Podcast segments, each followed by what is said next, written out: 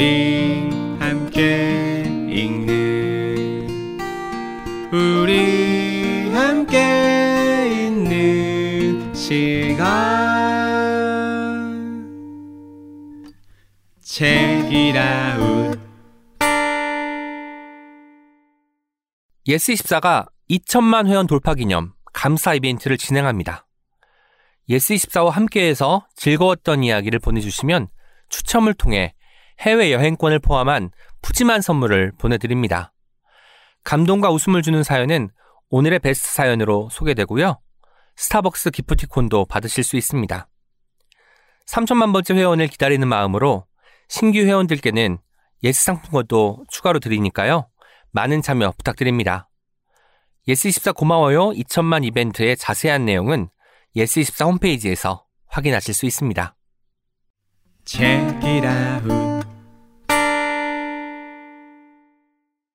안녕하세요. 삼자와 대책의 한자입니다. 안녕하세요. 그냥입니다. 안녕하세요. 단호박입니다. 삐. 예. 네, 2주 만에 다시 뵙습니다. 그렇습니다. 네, 별일들 없으셨나요? 아, 그동안 되게 많은 일이 있지 않았나요? 네, 그렇습니다. 비도, 비도 많이 엄청 오고. 많이 오고. 저 음. 이것저것 있었던 것 같습니다. 연휴도 있었습니다. 아, 그렇죠. 연휴가 있었나요? 광복절 연휴가 있었죠. 네. 프리랜서에겐 하등 의미 없는 네. 아니, 의미 있, 지만 의미 있지만, 네, 워낙 그, 일이 많아서. 그 얘기를 들었어요. SNS에서. 왜 사람들이 일요일인데 이렇게 세상 망하라는 얘기를 하지 않지라고 했다가 문득 광복절이 월요일인 걸 깨달았다는 사람이 음, 있었다고 아직 아, 하루가 더. 남았다. 예. 네, 그러면 이제 책 소개를 시작을 해볼까요? 네, 좋습니다. 네. 오늘은 그냥님이 먼저라고 들었습니다. 네, 맞습니다. 그냥님이 저희가 방송을 시작하기 전에 나는 틀린 것 같다. 나는 휴가를 내야 될 것 같다. 도망가고 싶다. 이런 얘기를 많이 하셨는데 도대체 무슨 이유에선지 한번 들어봅시다. 아, 이 책을 제가 오늘 가지고 온 책이 그래픽 노블인데 이 책을 가방에서 꺼내자마자 상우님께서 "헉, 너무 좋아하는 책이라고 음, 그런데 설명하기가 쉽지 않을 것 같다고 하셔가지고 그렇죠? 제가 오늘 월차를 내야겠죠? 라고 했던 그런 사연이었습니다. 상우님하고 이야기를 한 건 그거였어요. 이 책을 왜 설명하기 어려우냐. 굉장히 열려있는 작품입니다. Wide open. 음. 음. 정말. 다각도에서 접근해서 다양한 방식으로 해석을 할 수가 있는 음, 작품이에요. 그리고 오늘 책 소개가 그럼 아주 중요하겠네요. 아이고 이런 월차를 냅시다. 이 정도면은 뭐 그냥님이 한 시간을 다 쓰셔도 될 것 같다. 뭐 그런 생각이 드네요. 하지만 여러분 중요한 건 한 시간을 다 해도 어차피 설명을 제대로 할 수가 없다. 그렇다면 나는 일찍 퇴근하겠다. 음, 좋습니다. 네. 네, 이 마인드로 한번 들어가. 보시죠. 네. 오늘 가지고 온 그래픽 노블은 제레미 모로 작가의 작품입니다. 이 제레미 모로 작가의 작품이 국내에 출간된 건 처음이라고 해요, 이 책이. 하지만 이미 천재 작가로 인정을 받는 대단한 분이라고 합니다. 작가 소개 첫 문장부터가 조금 충격적입니다. 8살 때부터 매년 앙굴렘 국제 만화제의 학습 만화 부문에 출품을 했다고 합니다. 음. 여덟 살 음. 때부터. 그러니까 천재적인 라는 이야기를 들으시나 봐요. 그러다가 2005년을 시작으로 다수의 상을 받으셨고요. 2018년에는 이 앙굴렘 만화제에서 최고 작품상에 해당하는 황금야수상을 받았습니다. 그 상을 받은 작품은 그르무르 연대기. 그르무르 연대기. 얘기. 그러지 마라 이런 음. 것처럼 들리지만 그거 아니었어요? 뭔가 그 나라어로 하면은 그르무르가 아니지 않을까요? 음, 그러니까 그거를 음. 이제 의역을 한 거죠 번역가가 저는 그렇게 생각했는데 그르무르 맞는 것 같죠. 그르무르. 어, 이를, 이를, 이를 악물고 네 한번 음. 어 불어 불어 네? 아니 불어는 이분이십니다 불어 능력자님 한번 단어가- 읽어주세요. 단어님이신데. 고유명사는 아무리 불어를 해도 모릅니다. 아 네, 그렇습니까? 어떻게 읽는지 그 사람이 아, 알아야 읽는 거고. 그냥 불어네요 베르나르 베르베르 같은 거 아닐까요? 아 그르무르가 네. 사람 이름인가? 어. 그러면 고유명사니까 그리무르인데요? 그쵸? 그리무르가 아니라 알파벳으로는 그리, 그리무르입니다 네 아니 여기 한글로 써 있는데요 그리무르 그르무르라고 써 있는. 그리무르라고 써 있습니다 어 정말요? 어. 네 다시 보시죠 음, 뭘까요? 다시 해야 되나요? 아니요, 그냥 갑시다. 하고 하시죠. 네. 죄송합니다. 네, 월자를 냈어야 했어. 아유, 참. 그리우르 연대기로 음. 2018년에 황금 야수상을 받으셨고요. 제가 오늘 가지고 온 책 표범이 말했다. 이 작품은 2021년에 볼로냐 라가치 상에서 코믹스 영 어덜트 부문 대상을 받은 작품입니다. 네, 좋습니다. 오늘 제가 이 책을 가지고 와서 한자님께서 잠깐 살펴보셨거든요. 어떠셨어요? 마음이 아플 것 같다. 아, 뒷부분을 펴서 봤거든요. 네. 그렇죠. 마음이 아플 것 같습니다. 아, 그러면 지금 막 책을 보기 시작한 단호박님께 음, 저는 지형을 표현하는 게 어, 지금 개발된 포토샵의 모든 브러쉬를 다 표현하신 것 같다라는 생각이 드네요. 사실 굉장히 사실적으로 표현이 되어 있잖아요. 네. 그래서 말씀하신 게 어떤 의미인지 알 것 같아요. 사실 이렇게 리얼리티 있게 표현하려면 엄청난 기술이 필요하다라는 음, 생각도 공간이 들죠. 되게 중요한가 봐요. 맞습니다. 음, 음. 캐릭터를 그린 방식이랑 배경을 그린 방식이랑 달라요. 음. 캐릭터는 약간 명암이 그렇게 없는 단편적인 단편이라고 하면 좀 그렇고 그림자처럼 보이네요. 단선적인 네, 네. 뭐라고 하죠? 평면적인 네. 평면적인 느낌이라면 배경은 굉장히 붓질 많이 하셨네요. 근데 그냥 그냥 붓질이 아니고 컴퓨터 붓질. 맞, 맞습니다. 어. 네. 아 그게 딱 보면 분간이 되나요? 아니요 그냥 딱 보기에도 왠지 컴퓨터로 그린 것 같은 느낌이 있잖아요. 음. 맞아요. 그래픽 디자인으로 네. 만들어진 작품이고 음. 아까 단호박님께서 등장 동물들은 등장 인물이 아니죠. 등장 동물들은 굉장히 단선적으로 표현되어 있다라고 하셨는데 이 동물들은 조금 귀염상이에요. 음. 음. 그런데 배경은 자연의 광활함과 음. 장엄함, 큰 사이즈 이런 것들 스케일이 잘 드러나게 그려져 있고 특히 막 밤하늘, 노을 지구 이런 것들이 너무나 아름답게 표현이 되어 있습니다. 그리고 색감이 밝은 편이죠. 굉장히 강렬한 색채는 아닌데 부드러운 색감이지만 밝은 톤으로 되어 있어요. 근데 여기에는 작가의 의도가 있다고 합니다. 밝은 색채를 쓴 이유는 이 제레미 모로 작가가 밝히기를 보이지 않는 힘을 담고 싶었다라고 이야기를 해요. 근데 이 자연이라는 배경과 그 안에서 살아가는 이 등장 동물들이 갖고 있는 힘을 잘 살려내고 있는 작품이라는 생각이 들어요. 이 작품은요, 여섯 편의 에피소드가 차례로 나옵니다. 그리고 이 에피소드 안에서 각각의 에피소드의 주인공인 동물들이 서로 교차하는 지점이 있어요. 짧게 스치듯이 지나가기도 하고, 뭔가 인연을 맺기도 하고, 그렇게 마주치는 순간들이 있습니다. 그리고 가장 마지막 에피소드에 가면 이들이 다 한 자리에 모이게 돼요. 이 여섯 편의 이야기가 우화 형식으로 되어 있는데요. 동물이 등장하는 우화 형식으로 되어 있는데 다루고 있는 주제는 굉장히 철학적입니다. 음.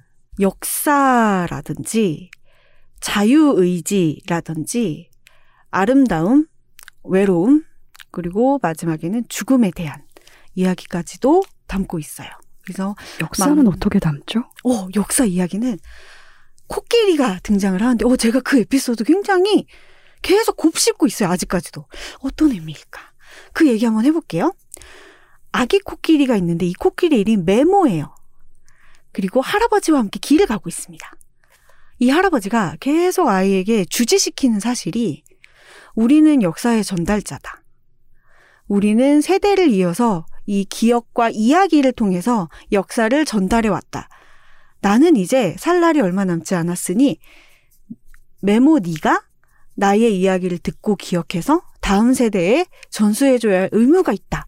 그러니 내 이야기를 잘 들어라라고 계속 이야기를 합니다. 그런데 흥미로운 점은 메모가 할아버지와 함께하는 이 여정에서 코끼리 외에 다른 동물을 만나게 되거든요. 생쥐라든지 물고기, 하이에나 이런 동물들을 만나게 됩니다. 그러면서 내가 할아버지 코끼리한테 들었던 것과는 전혀 다른 역사가 있다는 걸 알게 되는 거예요. 음. 음. 생쥐에게는 생쥐들이 이야기하는 역사가 따로 있고 예를 들면 메모가 생지에게 물어봐요. 너 천지창조에 대해서 알고 있는 게 있니? 왜냐면 할아버지한테 그 얘기부터 듣거든요. 태초에 무가 있었다 이러면서 무 없음, 없음이 있었다 이 얘기부터 듣거든요. 그래서 아, 너 천지 태초에 무가 있었다. 네, 채소 네 무가 커다란 코끼리의 역사에서는 태초에 최초에 있어서 그것이 단무지가 되었고 하지마! 코끼리가 여보세요 먹어서 단무지 넘어갔어. 그만해. 그래서 메모가 생지에게 물어봐요. 너 천지창조에 대해 아는 거 있니? 근데 생지가 뭐 치즈가 폭발하고 뭐 그런 거? 이렇게 얘기를 하는 거예요. 음, 그러니까 생지에게는 전혀 다른 역사가 있는 태초에 거죠. 무와 치즈가 있었던 거죠. 폭발하는 치즈와 단무지가 있었다. 망했어, 망했어. 예. 근데 역사를 기억하는 방식도 이 생지들은 달라요. 생지가 뭐라고 얘기하냐면 우리는 기억력이 좋지 못해서 여러 생지들이 기억을 나눠서 음, 보존하고 있어. 라고 음. 얘기를 하는 거예요. 그래서 88억 8,888만? 맞나요? 제가 잘 세고 있나요? 예. 네. 8만 8,882일의 역사를 나는 기억하고 있어. 근데 또 그 다음 날짜의 역사는 다른 쥐가 기억하고 있어. 그럼 음. 쥐가 8,888만 8,882마리는 있다는 뭐 얘기네요. 그렇게 되는 거네요, 얘기가. 예. 하지만 대단히 위험한 그러게요. 방식이기도 하네요. 그럼 쥐가 한 마리가 세상을 떠나면 그 하루가 사라져 버리는 거잖아요. 그러니까요. 백업 폴더가 있나 보죠? 음. 한 마리의 쥐가 하루를 기억하는 게 아니라 한 네 마리 정도의 쥐가 하루를 기억하면은 8,888마리가 그만. 아니라 예, 3억 2천 마리 정도 있으면은 이러면 가능하다. 얘기가 너무 길어집니다. 저는 빨리 오늘 조기 퇴근하는 게 목적이란 말이에요. 예. 어, 어떻게. 아, 죄송해요. 조, 조기 퇴근을 제가 조개탕으로 들었어. 오늘 무슨 일이지? 단무지와 치즈와 조개탕이 번복돼. 아, 하지만 결론적으로 주제는 역사였다. 어, 네, 맞습니다. 음. 그리고 다음에는 또 사막의 오아시스에 사는 물고기를 만나게 되는데 이 물고기에게는 아 우리가 알다시피 물고기는 기억력이 길지 않잖아요. 단기 음. 기억력을 갖고 있잖아요. 그렇다 보니까 나는 지난 10초에 나노 1초를 기억할 수 있는데 사실 그 안에도 엄청나게 많은 역사가 있어라고 하면서 그 물속에서 일어난 수많은 얘기들을 들려줘요. 음. 메모가 굉장히 놀랍게 들으면서 어머 이런 것들은 중요한 역사로 기록될 가치가 있어라고 생각합니다. 그런데 할아버지 생각은 다른 거예요. 음. 그런 것들은 중요하지 않다. 음. 그래서 메모가 물어보죠. 그러면 할아버지는 생지가 말하는 88억 8천 그날의 일을 알아요? 몰라. 하지만 기억할 만큼 중요한 일이 없었던 거겠지. 음. 그러니까 남지 않은 거겠지. 이런 식으로 이야기를 해요. 이 둘의 이야기는 어떻게 흘러가서 결말을 맞을지는 끝에 가서 확인을 하시기 바랍니다. 근데 이 에피소드의 끝에 대해서 살짝 힌트를 드리자면 역사를 거슬러 올라가는 발굴하는 새로운 방식을 메모가 찾게 됩니다. 음. 음. 그래서 저도 이 이야기 들으면서 굉장히 계속 생각해 보게 됐어요. 어, 어떤 식으로 받아들여야 하고 무엇을 말하고자 하는 것이었을까? 많은 생각을 하게 하는 이야기였습니다. 음. 일단 이 작품은요, 뭐 타조도 나오고, 소라게도 나오고, 원숭이도 나오고, 여러 동물들이 나오는데, 출발을 꼭 얘기해야 됩니다. 출발이 뭐냐면, 물소와 코모도 도마뱀이 음. 나오는데요. 이 물소가 무엇을 하고 있냐면 엄청난 바위산으로 이루어진 섬 같은 곳이 배경인데 이 바위산을 물소가 혼자 뿔로 밀고 있어요. 음. 음. 근데 코모도 도마뱀은 배가 고프니까 그냥 이 물소의 뒷다리를 물었습니다. 사냥을 하려고. 근데 물소가 너 내가 지금 임무 중인 것을 모르고 어떻게 나를 물을 수 있냐? 라고 물어보는 거예요. 그래서 얘기를 들어보니 물소의 임무는 뭐냐면 혜성이 이 섬을 향해 떨어지고 있어서 나는 이 섬을 혜성이 떨어지지 않는 지점으로 옮기기 위해 지금 밀고 있어. 음. 나중에 가서 이 얘기를 들어보면 수년간을 이렇게 미뤘다고 해요. 자신의 계획이 성공할지 안 할지는 모릅니다. 하지만 지금 자신이 할 수 있는 것을 할 뿐이에요. 그런데 코모도 도마뱀한테 물렸잖아요. 아시다시피 코모도 도마뱀은 침에 타액에 독이 있어서 물리면 감염이 되지 않습니까? 그래서 이 둘이서 아 큰일 났다. 코모도 도마뱀과 물소가 큰일 났다. 음. 이제 남은 날이 며칠밖에 없다. 라고 자각을 하게 돼요. 근데 코모도 도마뱀이 물소 얘기를 듣고 "헉, 해성이 떨어진다고? 근데 그렇게 큰일인데 왜 아무도 없이 너 혼자 이 일을 하고 있어? 라고 물어봐요. 물소가 내가 그들에게 정말 열심히 외쳤지만 아무도 관심을 갖지 않아. 그래서 나 혼자 지금 하고 있어. 그런데 내가 너한테 지금 물려서 며칠밖에 못 살게 되었으니 누가 나의 뒤를 이어서 이 일을 하지? 라고 고민을 하니까 코모도 도마뱀이 내가 해볼게. 음. 라고 하면서 함께 밤낮으로 번갈아 잠을 자가면서 이 섬을 밀기 위해 노력을 합니다. 해성이 다가와요, 결국. 음. 이 섬을 향해. 그리고 물소가 죽습니다. 그때 독수리 떼가 날라와요. 어, 그 정신 나간 녀석 드디어 죽었어? 라고 하면서 배를 채우려고 하죠. 독수리가. 그때 코모도 도마뱀이 눈물을 흘리면서 땅을 파기 시작합니다. 그리고 물소를 묻어요. 독수리 입장에서는 말도 안 되는 일을 한 거예요. 너 지금 뭐 하는 거야? 라고 물어봅니다. 그때 코모도 도마뱀이 말하기를 이 물소는 아무도 먹을 수 없어. 라고 말을 합니다. 이 첫 번째 에피소드가 왜 중요하냐면 가장 마지막 에피소드와 이어지기 때문이에요. 독수리 입장에서는 음, 그리고 자연의 질서에서는 받아들일 수 없는 거죠. 모두가 그렇게 매장이 된다면 우리는 무엇을 먹고 살지? 라고 독수리가 불만을 표하게 됩니다. 그래서 코모도 도마뱀하고 독수리하고 어떻게 하냐면 숲의 현자인 표범을 찾아가요. 번호번호로 치자면 야옹이 형님을 찾아가는 거군요. 아, 그런가요? 이상하게 표범은 좀 똑똑해 보이는 그런 게 있나 봐요. 어, 그쵸. 네. 왠지 그런 이미지 음. 안- 있지 않나요? 그래요? 저만 그런가? 음. 대개는 좀 늙은 오랑우탄 아니면 표범 이 현자의 역할을 맡는 것 같아요. 음. 전 아닌가요? 좋습니다. 찬성. 낮잠을 많이 자서 그런가? 토끼가 현자로 나오는 경우는 별로 없지 않나요? 음. 코끼리가 현자로 나온다든가? 그러게요. 코끼리의 경우는 조금 접한 것 같은데. 네, 코끼리의 그래요? 경우에는 지혜로운. 음. 여기 보신 이 까만 표범이 현자, 음, 소피아. 흑표범이네요. 네. 음. 현자답지 않나요? 음, 왠지 네, 아우라 그러네요. 있죠. 그죠. 네. 이 소피아를 찾아갑니다. 그래서 이 문제를 어떻게 해결해야 할지 물어보는 거죠.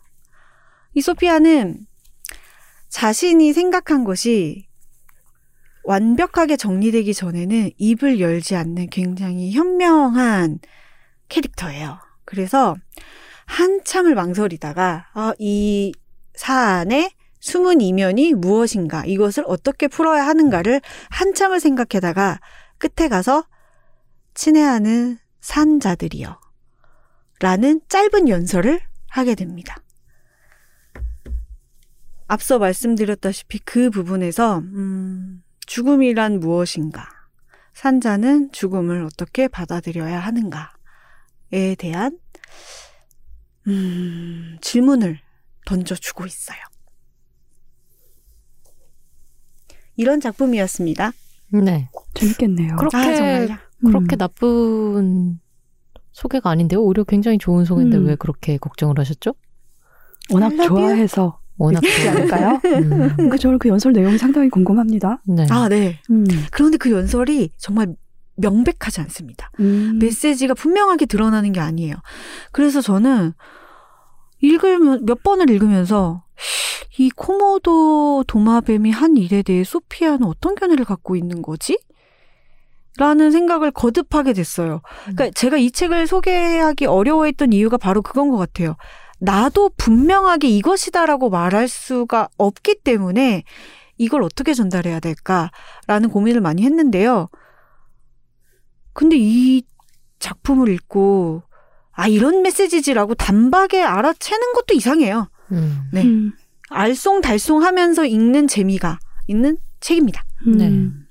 그냥님도 살아있는 그냥이요. 너무 걱정하지 말지어다. 감사합니다. 예. 어, 오늘 왜 이렇게 스윗하죠? 오늘요? 오늘 약간 좀 현자 역할을 하려고 하는 것 같아요. 고마워요, 현자요. 예. 음, 새 그림이 들어간 티셔츠를 입어서이기 때문 아닐까요? 아, 그러네요. 오늘 음. 제가 앵무새 그림이 그려진 티셔츠를 입고 와서 현자죠. 앵무새 현자죠. 앵무새는 형제로 혼자로 잘 안 나오는 것 같아요. 이 작품에 찌르레기도 나와요. 음. 음, 그 앵무새- 찌르레기는 네. 네. 말, 말씀하세요. 아 앵무새도 나와요. 그러고 보니까 찌르레기가 나중에 앵무새도 만나요. 어. 어 음. 선자, 선지자네 선지자. 음. 앵무새는 좀 그 수다쟁이 역할로서 많이 나오지 않나요? 앵무새 현자는 잘 못 본 것 같은데요. 그래요. 함구하겠습니다. 죄송해요. 함구하겠습니다. 아니에요. 제가 너무 이 캐릭터성에 이입을 해가지고. 아무튼 오늘 너무 감사합니다. 따뜻한 아, 예, 마음. 예. 음, 잘 들었습니다. 네.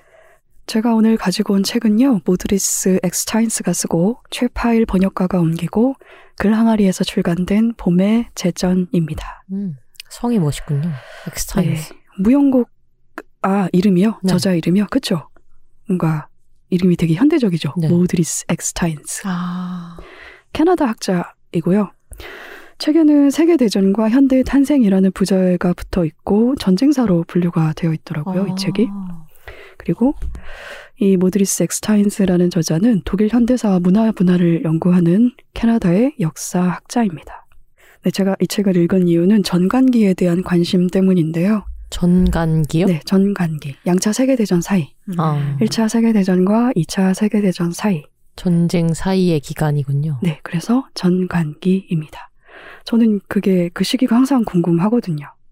1차 세계대전이나 2차 세계대전이나 양쪽 다 대규모 인명 살해라는 참혹한 피해를 낳은 전쟁이었는데 이 두 개의 전쟁 다 대중의 전폭적 지지를 받은 전쟁이라는 점이 인간을 생각하는 일을 멈추지 않게 하는 그런 면이 있어요. 그래서 어, 저는 항상 이 전관계에 대한 관심이 있고 또 전쟁을 해 보았기 때문에 전쟁을 피해야 한다라고 인류가 생각을 한 게 아니라 전쟁을 해 보았기 때문에 전쟁을 다시 일으킨 거에 가깝거든요. 음. 그 점이 항상 늘 새삼스럽고 그래서 틈날 때마다 전쟁사 관련 책을 읽고 있고 이 책이 봄의 제전이 제가 가장 최근에 읽은 그쪽 장르의 책입니다.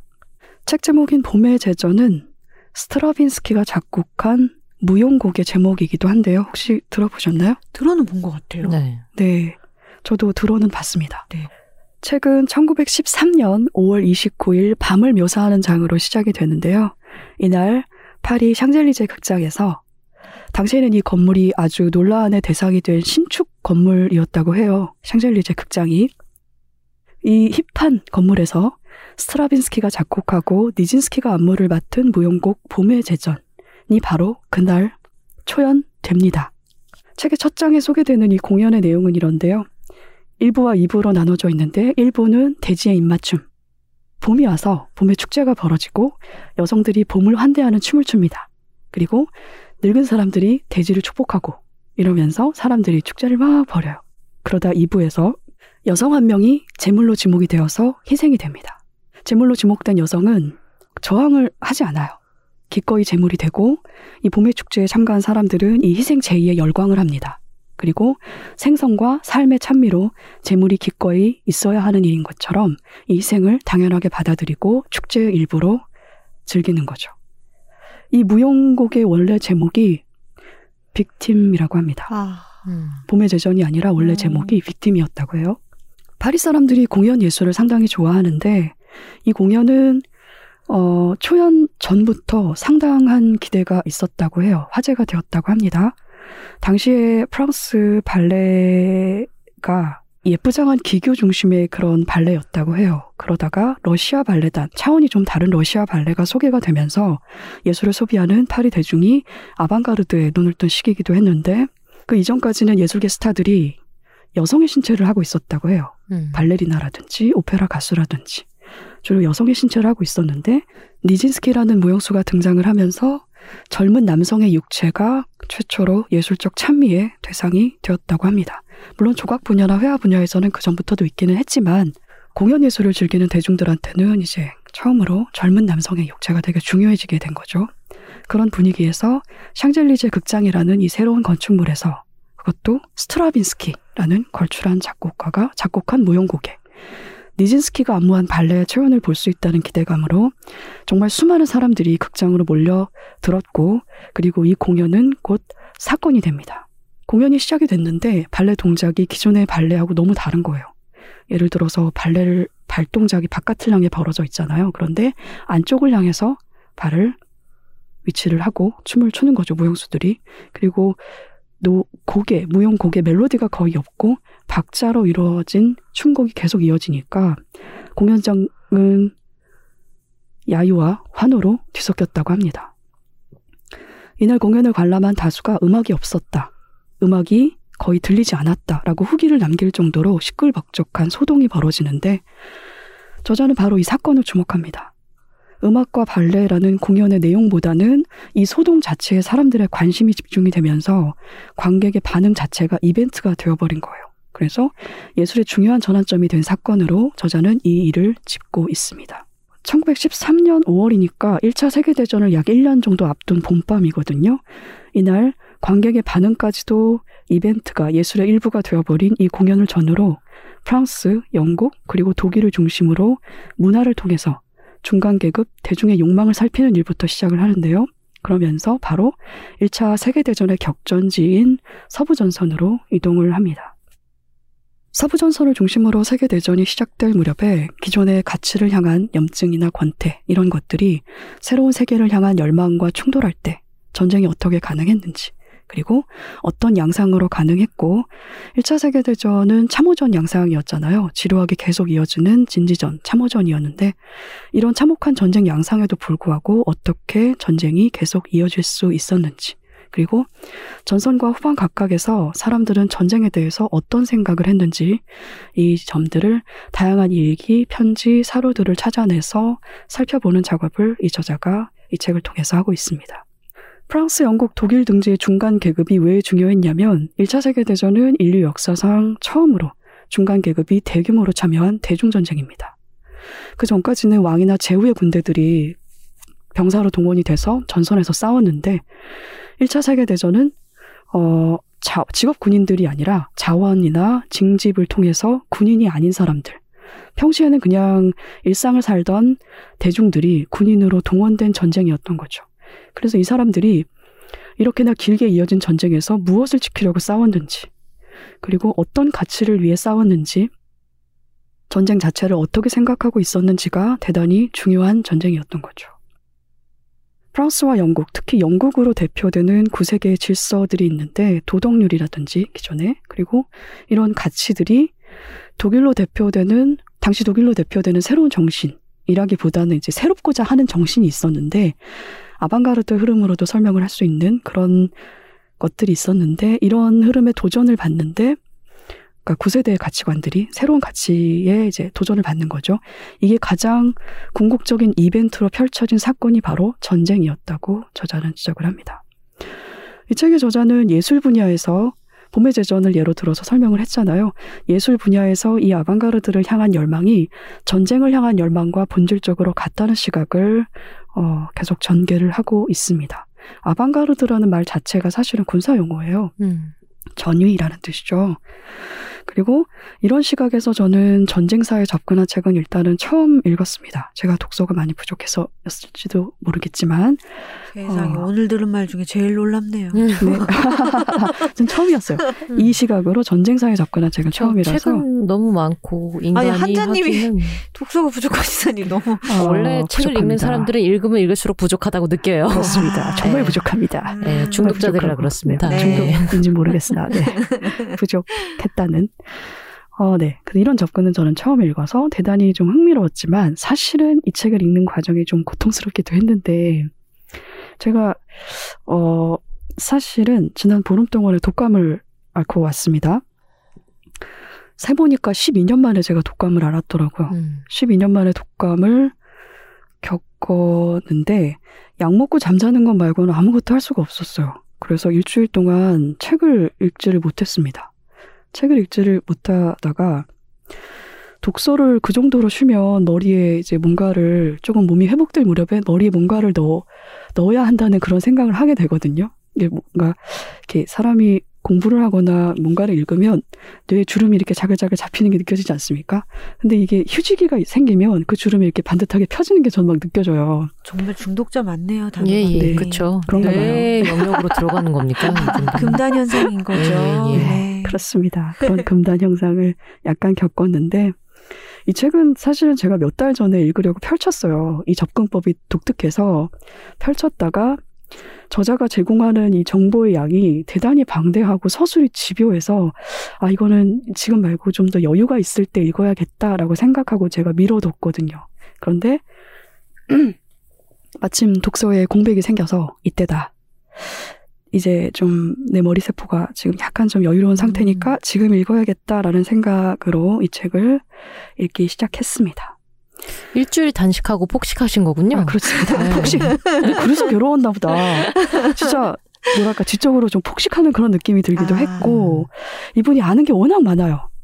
사료도 대단히 많이 읽어가지고 인용도 많이 돼 있거든요. 그래서 독서가 뭐랄까 약간 어 단일한 주제를 다루고 있지만 대단히 산발적이에요. 주제 아. 다루고 있는 주제들이 그래서 저도 동달아서 여기에서 저기로 계속 튀면서 생각을 해야 돼 가지고 네 되게 여러 가지 메뉴를 상에 놓아두고 많이 먹는 그런 경험하고도 비슷하네요, 정말. 게다가 또 주제를 장악하려는 이 저자의 의지가 좀 많이 느껴졌어요. 그게 저는 좀 약간 제 독서 취향하고는 좀 거리가 있어서 그게 음. 좀 어려운 점이기도 했고, 게다가 아무래도 사부전설을 중심으로 전쟁을 서술하고 있어서인지 이 책에 묘사된 전쟁은 대단히 남성의 얼굴을 하고 있습니다.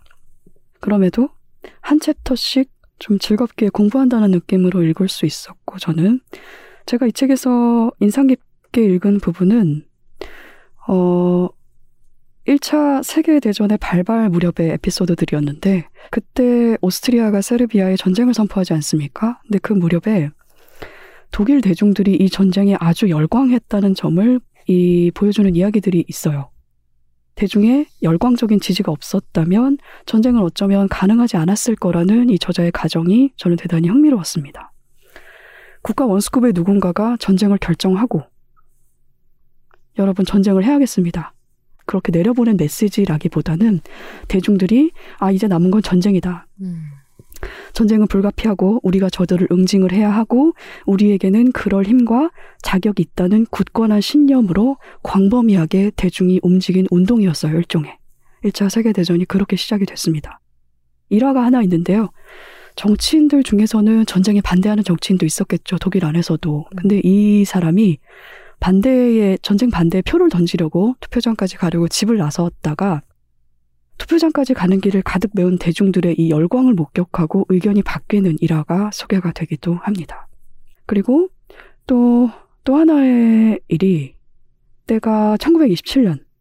이때는 1차 세계대전이 끝나고 약 9년 정도 되었을 때인데 이 해에 찰스 린드버그 우편 비행기 조종사였고 최초로 대서양을 횡단해서 미국에서 파리로 간 비행사입니다. 이 사람이 미국을 출발해서 대서양을 건너 파리에 도착을 하는데요. 1927년에 이날 밤에 파리에서 벌어진 이벤트가 또 인상적으로 소개가 되어 있습니다. 모드리스 엑스타인스는 파리, 런던, 그리고 독일 등지에서 린드버그가 어, 린드버그의 이 횡단과 도착이 큰 사건으로 환영받은 분위기를 소개를 하면서 이 인기와 열광의 근원에는 전쟁이 있었다는 언급을 하는데요. 찰스 린드버그는 최악의 참호전이라는 전쟁을 겪은 제1차 세계대전 이후로 기존의 가치가 붕괴된 세상에서 처음으로 자기 자신을 위해서 하늘을 난 사람입니다. 어떤 도덕이나 국가적 가치를 위해서 대서양을 횡단한 게 아니에요. 이 사람은 오로지 자기 자신을 위해서 혼자서 첨단 기술과 한 사람의 월등함을 목적 없이 증명하면서 비행기를 몰아서 대서양을 건넌 거잖아요.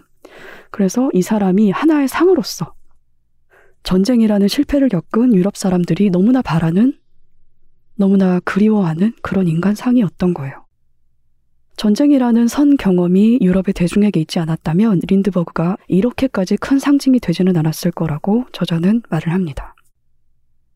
나치당이 출범한 독일에서도 이 같은 이유로 린드버그가 큰 환영을 받는데 30년대 후반 2차 세계대전이 벌어지기 직전까지도 린드버그가 나치당 쪽에 대단히 많은 환영을 받았다고 해요. 그리고 린드버그 본인도 적어도 전쟁 전까지는 2차 세계대전 전까지는 독일 나치당의 깊은 인상을 받고 상처나기도 했다고 합니다. 약간의 TMI로 저는 좀 인상 깊게 계속 기억에 남을 것 같은 장면이 있었는데 린드버그가 파리에 이어서 영국에 도착을 하는데 거기서도 대단히 큰 환영을 받습니다. 근데 그때 특히 어린 엘리자베스 공주의 머리를 쓰다듬으면서 다정하게 대하는 태도에 영국 국민들이 아주 큰 호감을 느꼈다고 해요. 그래서 저는 이 엘리자베스가 도대체 그 누구일까? 엘리자베스인가? 그 엘리자베스입니다. 아하, 그건 23년에 진짜- 대서양을 횡단한 사람이 머리를 쓰다듬은 사람이 지금도 국왕으로 있군요. 살아계십니다. 여왕으로 예, 지금 영국에 계시죠. 이 엘리자베스라는 인물에 대해서도 또 여러 가지 생각을 하게 되더라고요. 또 이 밖에도 전쟁 문학에 대한 이야기도 나오는데요. 1차 세계대전이 끝나고 나서도 전쟁이라는 주제는 누구도 이야기하지 않는 주제였다고 해요. 역사학자들마저도 전쟁에 대해서 말하기를 포기하고 침묵을 했다고 해요. 도저히 이야기를 할 수가 없다. 그런데 문학 분야에서 전쟁을 다루기 시작합니다. 최초의 대중적 성공을 거두고 이후로 전쟁 문학 붐을 이끈 에리히 마리아 레마르크 서부전선 이상 없다 이야기가 나옵니다. 음. 당시 이 소설이 전 세계를 휩쓴 베스트셀러였다고 해요. 제작이 수요를 감당할 수 없을 정도로 그렇게 많은 사람들이 이 책을 읽고 읽으려고 했다고 해요. 홀로코스트 문학에서 프리모 레비가 조금 특별한 것처럼 저는 레마르크가 좀 전쟁 문학에서 특별하다는 생각을 전부터 해왔는데 제가 여태 좀 알지 못했던 다른 이야기들이 이 책에 수록이 되어 있어요. 직접 읽어서 확인을 해보시면 좋을 것 같고 봄의 제전이라는 제목의 공연을 둘러싼 소동으로 시작된 이 책은 공연이 엄청난 이벤트가 되어버린 밤부터 시작을 해서 1945년 히틀러가 참호에서 자살하고 2차 세계대전이 끝나는 날로 마지막 장을 닫는데요. 히틀러나 제2차 세계대전의 분량이 이 책에서 사실 그렇게 크지는 않습니다.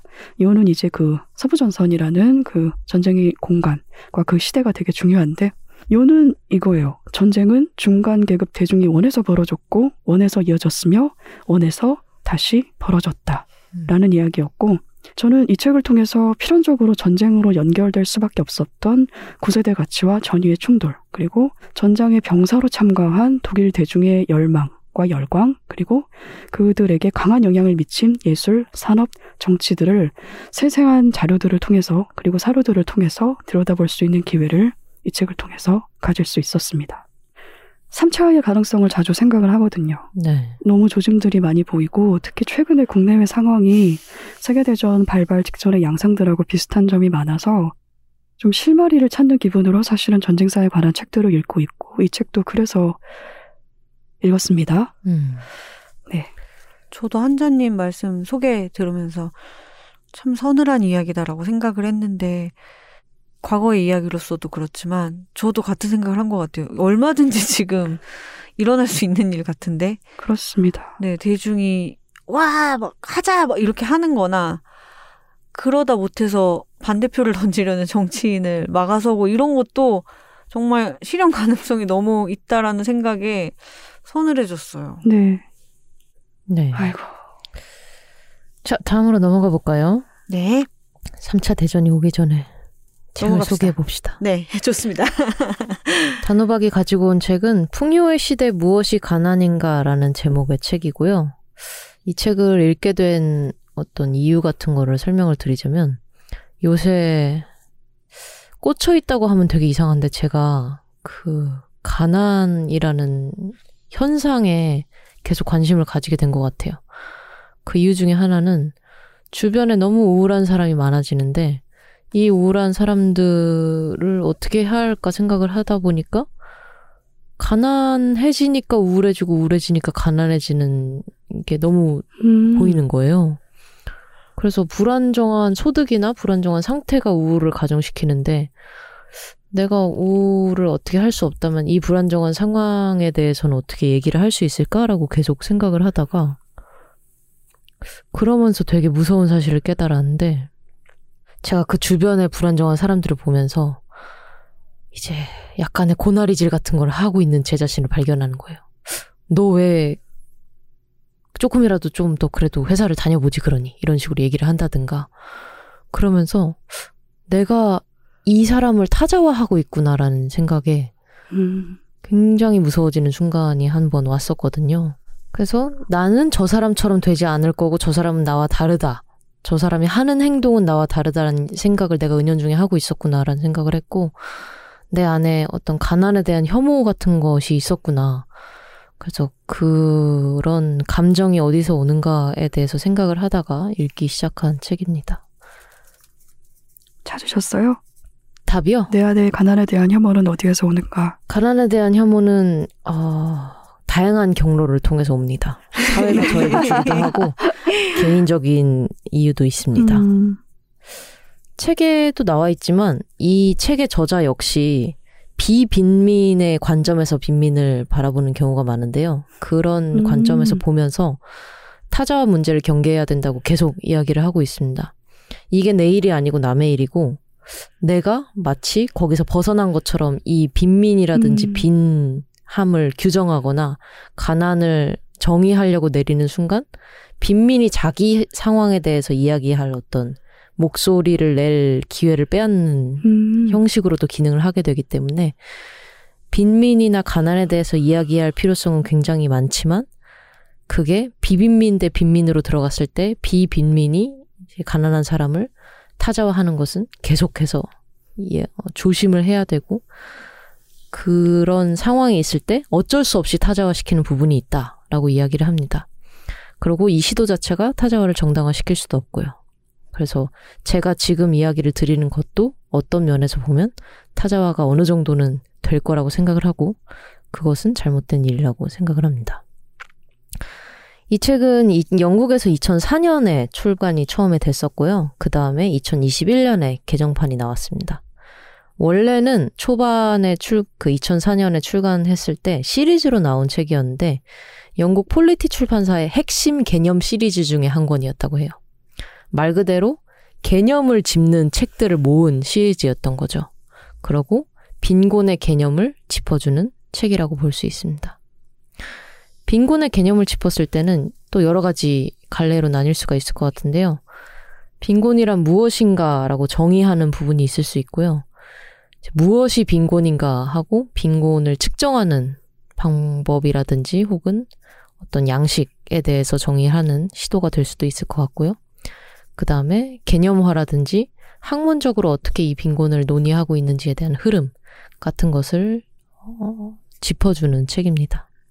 재밌을 것 같진 않죠? 네, 아니요. 재밌을 재밌을 것 같은데. 훅 빠져들어가지고 아, 듣고 그래요? 있는데. 음. 예, 근데 개념서기 때문에 어떤 음. 페이지를 보시면은 한 문장에 하나씩 주석이 달려 있어요. 어, 논문에 가깝습니다. 주석이 긴 편이고 어, 두꺼운 책이라고 말씀을 해주셨지만 주석이 예, 여기서부터 시작됩니다. 음. 어, 한 5분의 1 정도가 주석입니다. 음. 그래서 책을 보실 때 왜 이렇게 두꺼워라고 생각하지 마시고 5분의 1 정도는 떼고 본문이 이 정도다라고 생각을 해주시면 좋을 것 같아요. 위로가 될까요? 다, 주석도 다 읽지 않습니까? 어, 저는 주석 잘안 어, 읽습니다. 맙소사. 예. 안 돼. 아니 주석이 너무 너무 길어요. 그래요? 그리고 주석. 다 이게 영미권이기 때문에 다 영어로 된 주석이란 말이에요. 아, 그래요? 예, 링크 적혀 있고 그런 건가요? 예 그런 거죠. 네, 그런 거죠. 출처. 논문과. 예, 예. 음. 그 출처로 적힌 게 5분의 1입니다. 그러니까요. 네. 지금 보고 있는데 아주 놀라고 있어요. 음. 네. 그래서 처음에 개념을 짚는 것에 대해서 왜 개념이 중요한가에 대한 것도 처음에 나오는데요. 이 가난을 정의하는 게 절대적이지 않다는 거는 우리가 개념적으로는 알고 있는데 이 모든 주석을 통해 짚어 내려가다 보면 가난을 정의하는 게 정말 절대적이지 않아요. 언제나 어디서나 어떤 정치적인 함의가 숨어 있고 어느 나라에서는 이렇게 정의하는데 저 나라에서는 이렇게 정의하고 그 정의가 달라짐에 따라서 이 사람이 빈곤을 하는 이유, 빈곤한 이유에나 뭐 빈곤의 양상도 다 달라지기 마련이고요. 그러고 이 빈곤을 불평등의 문제로 다룰 것인가 아니면 인권의 문제로 다룰 것인가에 대해서도 또 달라지게 됩니다. 불평등의 음. 문제라고 생각을 하게 되면 너는 이만큼 많이 가졌는데 나는 이만큼 적게 가졌으니까 이건 잘못됐다. 네 거를 뺏어다가 나한테 줘라. 라는 개념의 문제가 되고요. 인권의 문제로 본다면 이 사람이 아무리 소득이 많고 아무리 돈이 많아도 충분히 내가 자유를 누리지 못하고 인권의 개념에서 내가 박탈당하는 것이 있다면 그것도 빈곤의 일종으로 봐야 된다라고 볼 수 있는 거죠. 그래서 이 책에서 처음에 나왔던 그림이 수레바퀴 모양의 그림인데요. 빈곤을 생각했을 때 사람들이 다 돈을 생각하게 되는데 이 저자가 봤을 때는 돈은 수레바퀴의 가장 핵심 부분에 불과할 뿐이고 빈곤을 이루는 것은 그 핵심에 따라서 나 있는 바퀴살 같은 문제들이 있다는 거죠.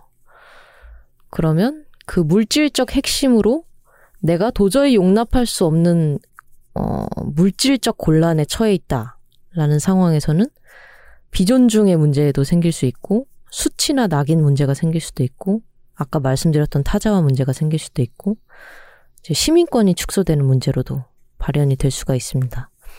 그래서 저자는 이 모든 파생된 것들을 맥락과 어, 어떤 방식에 따라서 다 세심하게 봐야 한다라고 주문을 하고 있고요. 읽으면서 3차원 지도를 그리는 느낌이 들었는데, 우리가 생각했을 때 0점에서 10점까지 하고 3점부터는 빈곤이다가 아니라 3차원적으로 거대한 환경이 있고 그 환경에 어느 Y축을 따르고 어느 X축을 따르고 어느 X축과 Y축과 또 뭐 있죠? Z축을 따르느냐에 따라 사람들의 양상이 달라진다라는 생각을 자주 하게 되었습니다. 총 6장으로 되어 있는데요. 1장에서는 먼저 빈곤을 정의를 하고 있어요. 그래서 아까 말씀드렸던 것처럼 빈곤이 일종의 인공물이다. 사람들이 어떻게 빈곤을 정의하느냐에 따라 달라지고 어느 면에서는 역사적 맥락에 따라서 달라지기도 한다라고 이야기를 하고요. 2장에서는 그럼 어떻게 빈곤을 측정할 것인가에 대해서 이야기를 나누는데요. 보통은 소득 비율로 우리가 빈곤에 대해서 이야기를 하게 되는데 그것도 마찬가지로 우리가 뉴스나 주변 환경을 봤을 때 반드시 소득이 높다고 해서 그 사람이 빈곤을 벗어났다라고 이야기할 수 없는 경우도 많이 있죠. 그 소득이 불안정하다든가, 어느 다른 천만 원을 벌었지만 6개월 동안은 아무것도 벌지 못한다든가, 혹은 그 소득이 가족에게 다 돌아가고 어떤 가족 구성권의 일부에게는 전혀 돌아가지 않는 상황에서는 소득으로서는 이 사람들이 굉장히 잘 사는 걸로 나오지만 그 중 일부는 빈곤할 수도 있다는 거죠. 이렇게 열심히 고개를 끄덕이시는, 어, 당연한 이야기지만 책을 읽으면서 그 X축과 Y축과 Z축을 따라가는 과정이 한자님이 말씀하신 것처럼 머리가 좀 쓰이는 일입니다. 그래서 어, 뇌의 주름이 좀 잡히는 기분이 들고요. 3장에서는 불평등과 사회적 범주에 대해서 이야기를 하는데요. 빈곤과 박탈을 구별하는 범주 중에 하나로 성별을 들고 있습니다. 그래서 빈곤이 있는데 어떤 전통적인 성 정체성 같은 것이 여기에 포함이 되면 빈곤의 양상이 달라지게 되는 거죠. 예를 들어서 가장 역할을 맡고 있다고 믿는 남성은 자기가 빈곤하다고 느낄 때가 언제냐면 자기가 돈이 없을 때가 아니라 가족을 적절히 돌보지 못할 때. 남의 가족보다 내 가족의 일원이 제대로 존중받지 못할 때 수치심을 느낄 가능성이 더 높은 반면에 어머니는 자녀를 보호하지 못한다는 사실 혹은 내가 이 가정에서 제대로 경제적 자유를 받지 못했다는 사실 때문에 빈곤을 느낄 혹은 수치심을 느끼는 경우가 많을, 어, 많다고 합니다. 그리고 남성이 여, 남성보다 여성이 빈곤을 겪을 위험이 훨씬 더 크다라고 하지만 이것도 마찬가지로 예외가 생기고 그 예외 중에 하나로 든 게 책에서는 스웨덴이었어요. 스웨덴에서는 뚜렷하게 남성하고 여성의 어떤 빈곤 위험성 차이가 별로 없다고 합니다. 그래서 결국에는 여성 빈곤을 이야기할 때는 기존의 빈곤을 이야기하는 게 아니라 여성의 경제적 의존 정도와 남성의 권력에 관련된 사회적 요소라든지 아니면 자녀를 위해서 자기를 막 희생하는 어떤 자기 주체성에 대해서도 이야기를 해야 된다는 거죠. 자기가 어머니라는 어떤 인식을 가지고 있을 때 내가 희생해서 자녀를 잘 키워야 키워야겠다라고 했을 때 그거는 어떻게 보면은 자기가 주체적으로 결정한 사항이 되지 않습니까? 그랬을 때 절대적인 빈곤선으로 놨을 때는 이 사람이 그렇게 행동하면 안 되지만 자기 주체성에서 봤을 때는 여러 가지 양상이 있다는 것이죠. 제가 어, 한 10분 동안 얘기하면서 여러 가지 양상이라는 단어를 13가지 정도 얘기했은 것 같습니다. 그리고 또 한 가지는 물질적인 자원이 아니라 시간적 요소에 대해서도 이야기를 해요. 빈곤 상태에 놓인 사람이 돈을 아끼려고 시간을 소모하고 그 소모되는 시간으로 인해서 더욱더 소득을 얻지 못하는 상황에 대해서 많이 이야기를 하게 되죠. 그리고 세- 소득을 생활 수준으로 변환시키려면 얼마나 더 많은 시간을 써야 되는가도 각자의 소득이나 각자의 위치에 따라서 또 다르게 됩니다. 그리고 물질적으로 풍부한 사람도 물론 시간 빈곤이 있죠. 우리는 모두 바쁘고 바쁘게 일하느라 시간이 없지만 물질적으로도 빈곤하고 시간적으로도 빈곤하면 빈곤의 악영향이 두 배, 세 배, 다섯 배, 여섯 배가 되는 것이죠. 그리고 우리나라에서는 아직 가시화되진 않았지만 인종 문제도 영미권에서는 빈곤의 문제랑 가장 밀접하게 연관되어 있는 문제여서 이 문제에 대해서도 언급을 하고 있고요. 이 부분은 읽어보시면 우리나라의 경우에도 계속 대입을 상상을 해볼 수 있을 것 같아요. 그 깻잎 투쟁기 같은 책을 저희가 같이 읽으면서도 많이 이야기를 했었는데 우리나라에선 다른 인종에 대한 가시화 자체가 너무 안 돼 있기 때문에 혹은 그렇습니다. 어, 보이지만 보이지 않는 것처럼 구는 경우가 너무 많기 때문에 빈곤을 이야기하기 위해서는 이 인종에 관한 이야기도 반드시 해야 될 것 같습니다. 이런 이야기가 3장에 나오고 4장에서는 담론으로서의 빈곤을 이야기하는데요. 여기서 제가 아이디어를 얻었던 문장은 뭐였냐면 빈곤이 절대적인 게 아니다 라는 건 아까 말씀드렸지만 빈곤이 빈민과 비빈민 사이의 관계를 가리킨다라는 문장이었어요. 어떤 가난함이 가난한 사람의 문제가 아니고 돈 많은 사람이 돈의 문제라고 생각하는 것이 가난의 문제일 수 있고 가난한 사람이 가난의 문제라고 생각하는 것이 사실은 돈 많은 사람들의 돈 문제일 수도 있는 거죠. 그리고 대부분은 쌍방향입니다. 가난한 사람들도 그 가난에 대해서 사회적인 어떤 인식을 만들고 있고, 어, 상대적으로 가난하지 않은 사람들도 또 가난에 대한 사회적 인식을 만들고 있지만, 주로 이 빈민이나 가난함에 대한 상은 비빈민에 의해서 결정되고 있습니다. 그래서 비빈민이 토- 취하는 담론이나 태도나 행동이 빈곤 경험에 영향을 미치는 거죠. 어, 어렵게 말했지만, 제가 생각했던 처음에 말씀드렸던 인식과도 비슷할 것 같아요. 이게 내 문제가 아니고 저 사람의 문제다라고 타자화하는 것도 결국에는 가난하지 않은 사람들이 저 가난한 사람들은 뭐 개인적인 문제가 있을 것이다 라고 행동을 한다든가 아니면 불쌍하다 라는 식으로 인식을 만들어 갔을 때 그 인식이 가난한 사람들한테도 퍼질 수 있다는 얘기로 저는 이해를 했습니다. 그게 꼭 부자들만의 문제는 아니고 언론 문제도 있을 수 있겠죠. 언론에서 비, 비춰주는 가난 자체가 너무 주체가 아니라 대상이 되는 경우가 많고 그런 와중에서 빈곤한 사람은 가난한 사람은 가난의 희생자라는 모습으로 자꾸 재현되게 됩니다. 그럼 그걸 보는 사람들은 다시금 빈곤한 사람들은 무조건 피해자다라는 인식을 강화할 수 있게 되겠죠.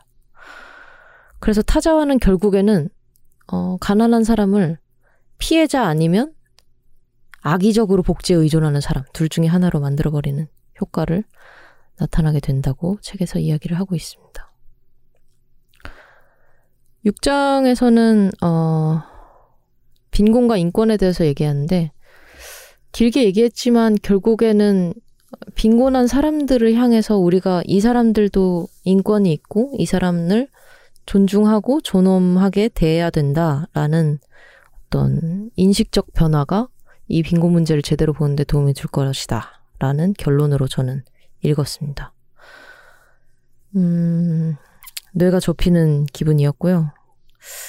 아직까지 저의 답은 찾지 못했지만 적어도 그 돌고 도는 문제 자체가 모든 것과 연관되어 있다. 라는 정도는 알게 되었고요.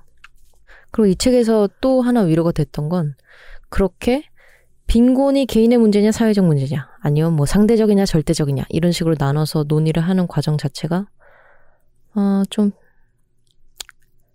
필요치 않다. 그렇게까지 중요한 문제가 아니다. 어차피 모든 것은 연결돼 있고 그것을 나눌 수가 없다. 그러니까 그 논의는 그만하고 그냥 X축과 Y축과 Z축을 열심히 보자. 라는 것에서 좀 위안을 얻었던 것 같아요. 네, 제 책 소개는 이 정도 하면 될 것 같습니다. 우리가 제목 얘기했던가요? 예, 했습니다. 네. 풍요의 시대 무엇이 가난인가 라는 책이었는데요.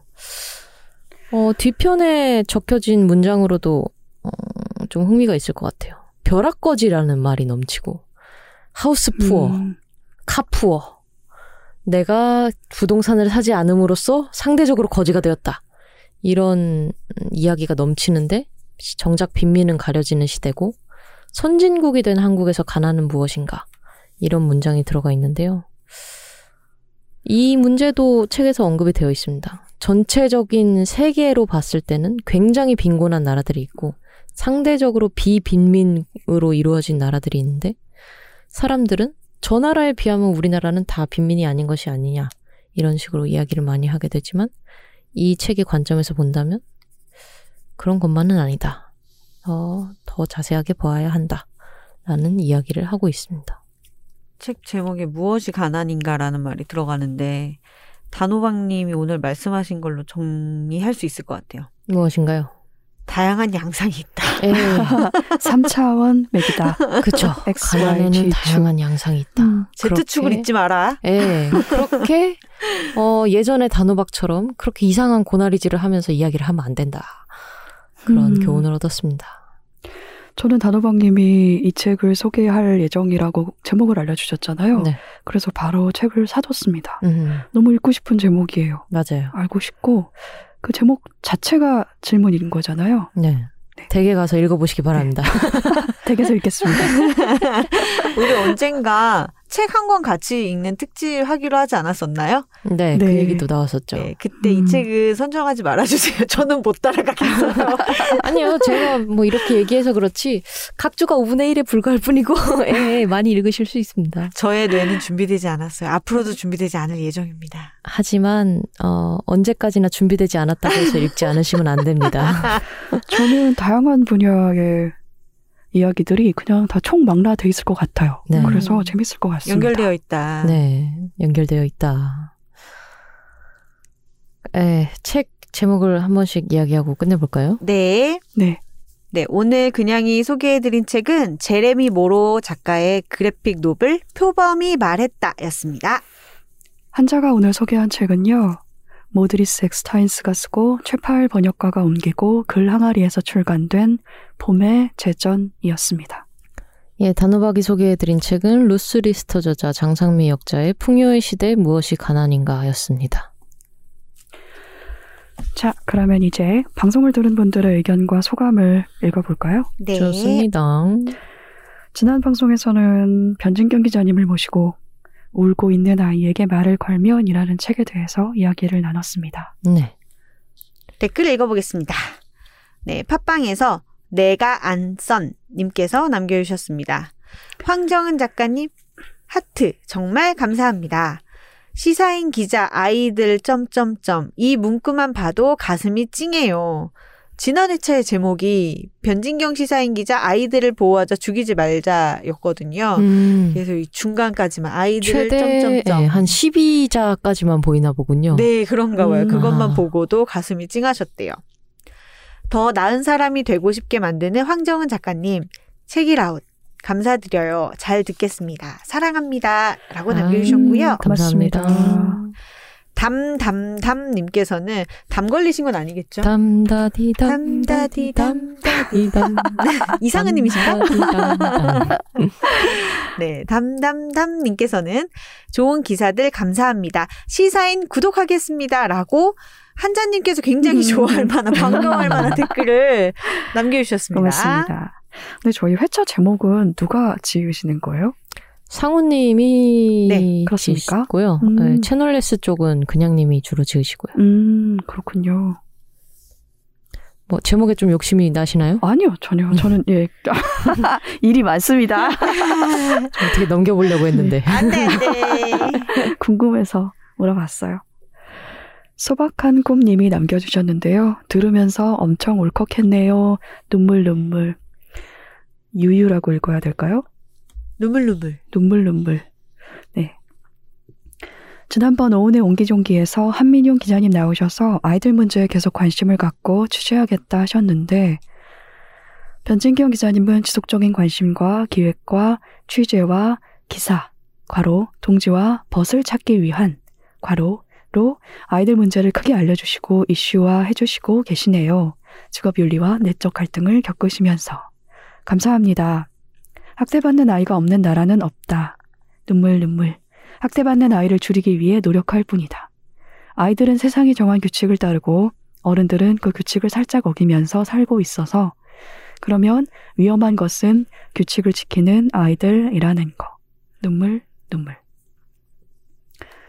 그래도 미안하다고 말하는 많지는 않지만 어른이 있다는 말에 다행이다 느끼면서 돌아보게 됩니다.